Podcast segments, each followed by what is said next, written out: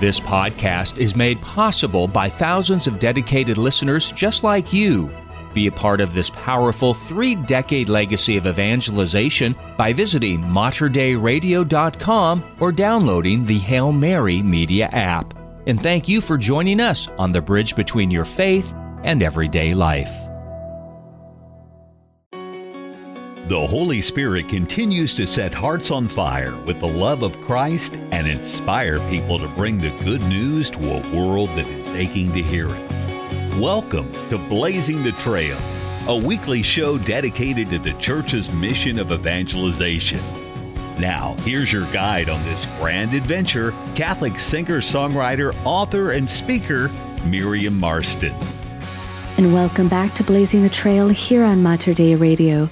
I'm your host, Miriam Marston. And if you're tuning in for the first time or if you're a regular listener, either way, I just want to say it is wonderful to be with you as we hear stories about how God is changing lives and moving hearts. And I'll tell you what, while it seems like things in the world change from week to week and month to month, there are things that have not changed. God's love has not changed.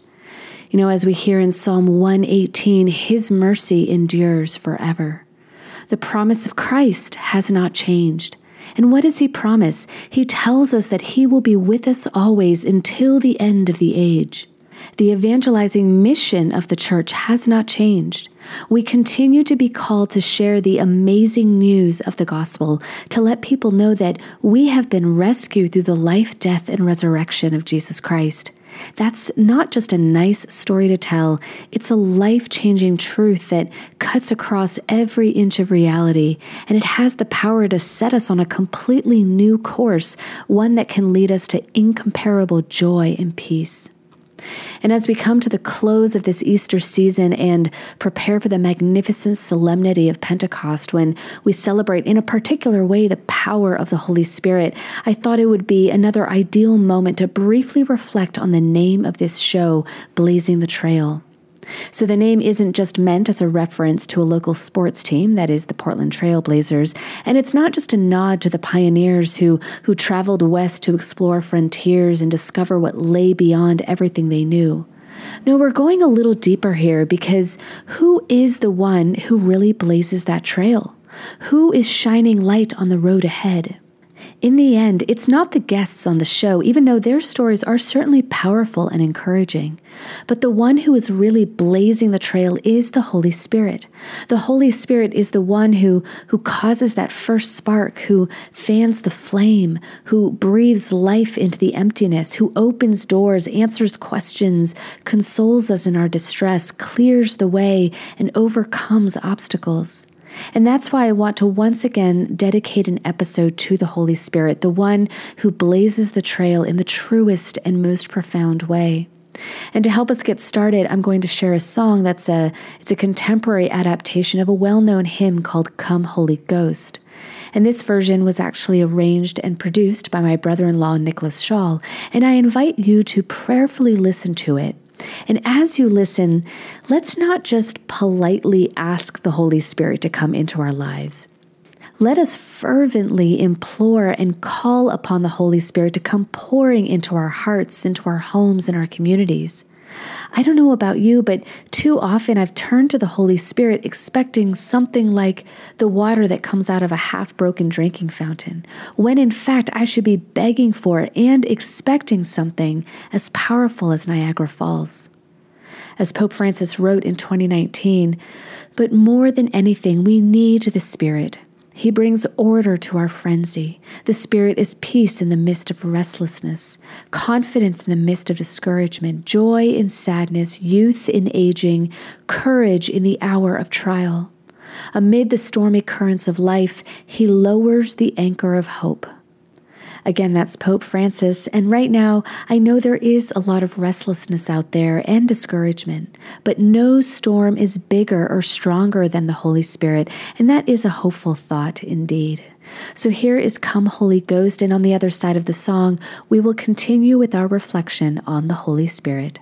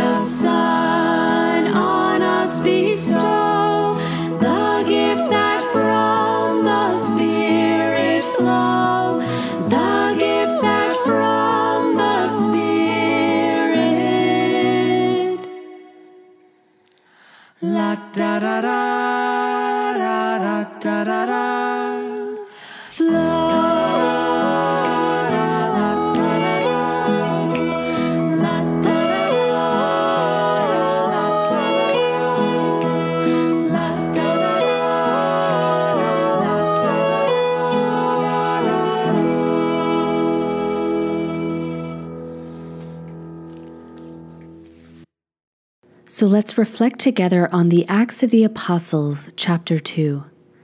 Now, when they heard this, they were cut to the heart, and they asked Peter and the other apostles, What are we to do, my brothers? Peter said to them, Repent and be baptized, every one of you, in the name of Jesus Christ, for the forgiveness of your sins, and you will receive the gift of the Holy Spirit. For the promise is made to you and to your children and to all those far off, whomever the Lord our God will call.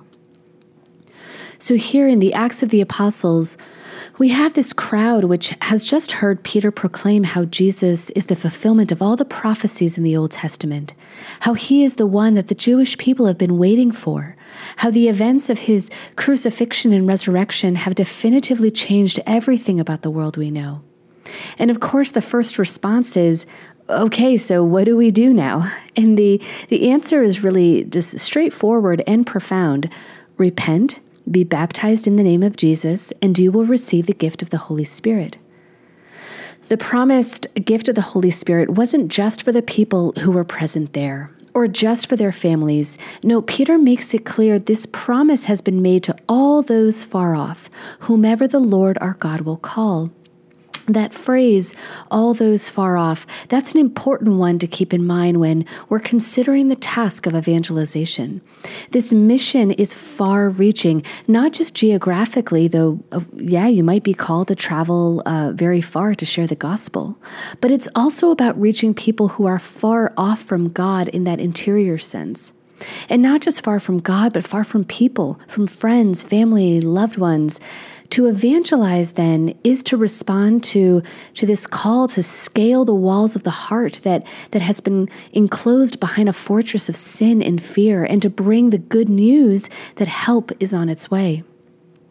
I'm reminded here of a scene from the 2003 film The Return of the King, where the leaders in uh, this, the capital city of Gondor, in this desperate appeal for help, they set off a series of bonfires which eventually catch the attention of their friends in the kingdom of Rohan. This lighting of the beacons has always struck me as a beautiful analogy for evangelization. For what is evangelization if it's not one long, magnificent succession of hearts being set ablaze with the love of Christ? As the first beacon is lit in the film, we hear the words, Hope is kindled. Oh, how we need hope. You know, these recent months, uh, the last couple years really, have been marked with suffering and instability and unrest, leaving in their wake an overwhelming need for the kind of hope that really only Christ can give. And even the smallest flicker of the gospel's light, which we can recognize from afar, in a true word or in a beautiful song or painting or in a genuine smile, that can bring our hope leaping back to life. And what if we looked at our parishes as these places where hope is kindled? Just close your eyes for a moment and, and imagine this divine domino effect across the country, across the world, with the Holy Spirit leading the way. When I imagine these parishes, these beacons of hope, I see places where, where the priests and the staff and parishioners possess a keen sense of their baptismal identity, a life rooted in Christ and for Christ. I see communities where parishioners of every age and background are immersed in a, in a culture of stewardship that invites them to identify and nurture their own gifts in a spirit of generosity. I see places filled with bold proclaimers of the kingdom of heaven and who serve as courageous agents of reconciliation. I see how the light of the transfiguration is reflected in the liturgy and various ministries, signs of heaven breaking into daily life.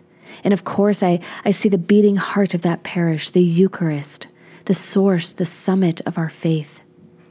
In other words, a parish has a kind of presence, since it is, of course, home to the real presence, that sets it apart from anything else in the community. And I would hope that that someone like a bystander should be able to sense that the Holy Spirit is on the move in this place, from the front office to the sanctuary to the classrooms.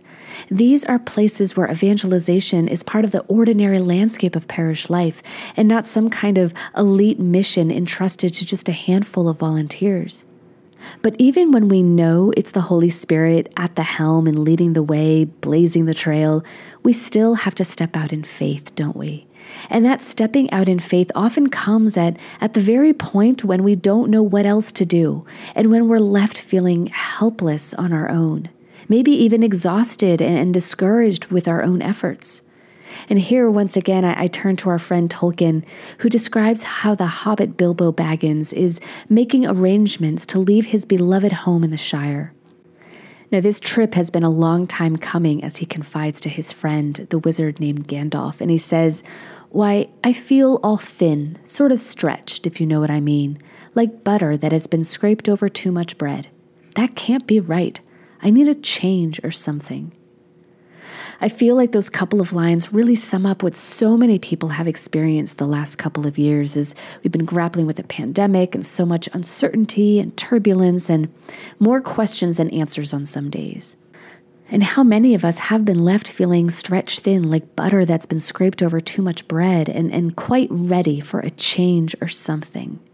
We should be careful, though, when we become aware of this helplessness and when we express even the slightest readiness for a change, because then we leave an opening for the Holy Spirit to leap in.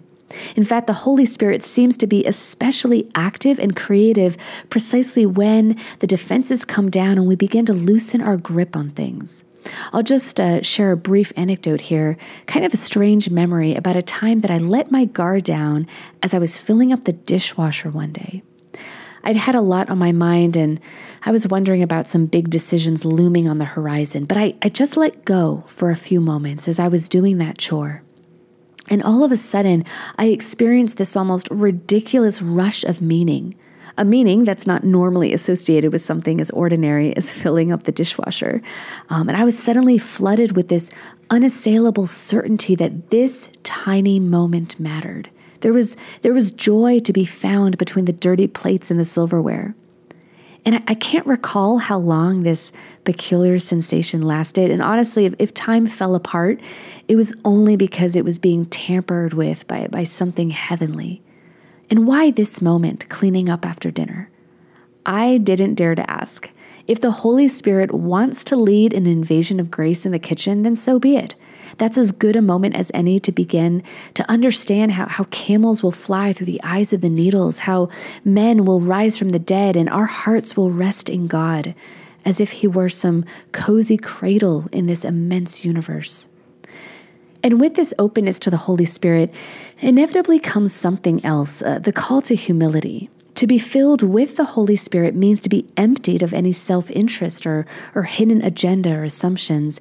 And to help us look at this dimension of life in the Spirit, I turn to Father Cantalamessa, who is the preacher to the papal household and who has far better things to say about all this than I do. And I came across this passage in his book, The Sober Intoxication of the Spirit. And to give some context, um, he's reflecting here on the nature of the charismatic renewal, but there are lessons here for all of us, even if we are not involved in a charismatic Catholic community. So I, I just wanted to provide that context. So he writes, I have asked myself sometimes what in some of the prayer groups and budding communities that are rising up here and there in the charismatic renewal pleases Jesus so much that he would manifest so much power and so many wonders in them. It seemed to me that the secret of what makes them so precious to God is their absolute poverty, the fact that they have no past and hardly any future. They are almost a nothing like certain life forms that appear in the morning and disappear in the evening, reabsorbed into the great bosom of life, or like a little cloud that calmly disappears from the sky after having poured out all its water. God is looking for something that will be useful to him for an instant, something unencumbered that wants nothing and asks for nothing in return for pleasing God and for making his power and his wishes shine forth in the world. Do we want to be that small thing that is precious to God? Do we want to be that instrument of nothing in His omnipotent hand? Then let us not worry about setting up house. Let us not worry about assuring that the charismatic renewal has a future among today's ecclesial realities. Let us not worry about numbers. Let it be enough for us that the future of the church is already assured. Let the church be enough for us as institution. For our part, let us try, if we can, to remain prophetic for the church, even if it is only in small measure. Let us continue to draw directly from the church, especially from the local church, all that is necessary to live a life of the Spirit sacraments, authority, ministries, and doctrine. Let us continue to pour out all that we are, even though we are small, directly into the bosom of life that is the church, quietly or also openly, if it is possible and if it is requested. Let us try to be that little cloud ready to disappear after it has poured out all its water on the church. Again, that is from Father Cantalamessa's book, The Sober Intoxication of the Spirit. And it might seem like a really odd thing to say that we should strive for smallness, for absolute poverty. Let us try to be a little cloud ready to disappear. But why should we be surprised by this? Let's think of St. John the Baptist, who said, I must decrease and he must increase, as he was referring to his prophetic role in preparing the people for the arrival of the Messiah. I think of St. Mother Teresa, who referred to herself as a little pencil in the hand of God, who is writing a love letter to the world. I think of St. Francis of Assisi, who embraced poverty like a lover and who was willing to rebuild the Lord's church one brick at a time. But it all goes back to the smallness of the child Jesus and the poverty of the cross right at the point where the world says to expect very little or nothing at all, right there is the moment when God is revealing his masterpiece. You know, in reading the signs of the times, Pope Francis has said on several occasions that we are not simply living through an era of change, but rather the change of an era. We are without a doubt standing at a crossroads, and it's precisely in these moments when the exciting opportunity to be radically open to the Holy Spirit presents itself. And yes, the obstacles can seem overwhelming at times, but empowered by the promises of Christ, the disciple cannot help but echo those words from the well known song, A Thrill of Hope. The weary world rejoices, for yonder breaks a new and glorious morn. You know, let's not just remember those words at Christmas. That refrain should be running through our lives all year long. To be a Christian is to carry that thrill of hope in our hearts, to be signs of love in a weary world. But again, that's not something we, we can really decide to do entirely on our own. Remember who blazes the trail, the Holy Spirit. As we come to the close of our time together this week, uh, let's return to Scripture and to this pivotal moment in the life of the church. Again, from the Acts of the Apostles, where it's written When the time for Pentecost was fulfilled, they were all in one place together. And suddenly there came from the sky a noise like a strong driving wind, and it filled the entire house in which they were. Then there appeared to them tongues as of fire, which parted and came to rest on each one of them. And they were all filled with the Holy Spirit and began to speak in different tongues as the Spirit enabled them to proclaim. So the Spirit enabled them to proclaim. You know, the apostles would go on to do extraordinary work, and, and nearly each one laid down their life as a witness to their unshakable faith in Christ. But none of that would have been possible without the Holy Spirit first doing something radically new in their own lives. In the sequence that we hear each year at Pentecost, these lines are included Heal our wounds, our strength renew. On our dryness pour thy dew. Wash the stains of guilt away. Bend the stubborn heart and will. Melt the frozen, warm the chill. Guide the steps that go astray. That is just a tiny snapshot of the power of the Holy Spirit. So, what is holding us back from, from praying for a personal Pentecost to take place in our own lives? asking the Holy Spirit to descend into our own hearts and to enable us to proclaim with that same zeal and fervor as those disciples in the upper room 2,000 years ago. After all, it's the same Spirit. The third person of the Trinity doesn't fade or weaken over time, not at all. And on this note of Pentecost, Pope St. Paul VI said, The church needs a perennial Pentecost. She needs fire in her heart, the word on her lips, a look that is prophetic. Now, isn't that an amazing invitation? And I return to Father Cantalamessa briefly, who shares this story. A priest was going home on the train after a charismatic retreat. Charismatic songs were still echoing within him. At a certain point, a distinguished lady who was facing him folded the newspaper she was reading, looked at him, and said, Do you know what, Father? You have a face that makes a person believe in God. How I wish that people could say or think the same thing when they meet any Catholic. I just loved that little story that Father Cantalamessa tells us, and it's good to have that challenge on our minds this week. Um, will we strive, as Paul VI says, to have that prophetic look, perhaps that face that helps a person believe in God? From there, who knows where the Holy Spirit might lead that person next? All I do know is that He wants to lead us all home. Now, since the end of this beautiful liturgical season is upon us, I want to end with a poem I wrote many years ago to honor these last moments of the Easter season. And it goes like this A tiny ray of orange falls upon a quiet street, turns the corner round the bend, and up the road it creeps. A fire, oh dear, what shall we do? A sign that all's to end? Nay, it's just the dawn that comes to wake and then descend. A rush of sound as passing breaths outside the creaking door. Uncertain glances sweep the room as though in search of more. A storm, alas, how weak these walls, which once our dreams held fast. Peace, it's just the wind, my friend. It whispers hope at last. A crowded room grows tense and still. A man amongst them stands. Disbelief meets brave relief as he extends his hand. A ghost, I say, but can it be? And where's my reason gone? Peace, it's just the Lord, my friend, fulfilling sense and psalm.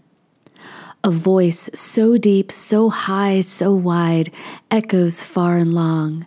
The crash of light upon the clouds breaks chords that bound our song. Thunder, noise, a roar that well could shake a round world flat. Peace, it's just the laugh of God, and it's you he's smiling at. Thank you so much for tuning in. Again, my name is Miriam Marston, and I hope you'll join me next time as we continue to hear stories of how the Holy Spirit is blazing a trail of faith in our world today. Until then, stay well and stay close to Christ. God bless you all. You've been listening to Blazing the Trail, a weekly show dedicated to the church's mission of evangelization. For more information on Miriam Marston and her work, plus an archive of our past shows, Visit us online at materdeiradio.com or download the Hail Mary Media app. Blazing the Trail is produced at the studios of Mater Radio in Portland, Oregon. If you enjoyed this podcast, please consider sharing it with a friend. You can support this vital mission of evangelization through materdeiradio.com or the Hail Mary Media app and thank you for helping us lead souls to Jesus through the Blessed Virgin Mary.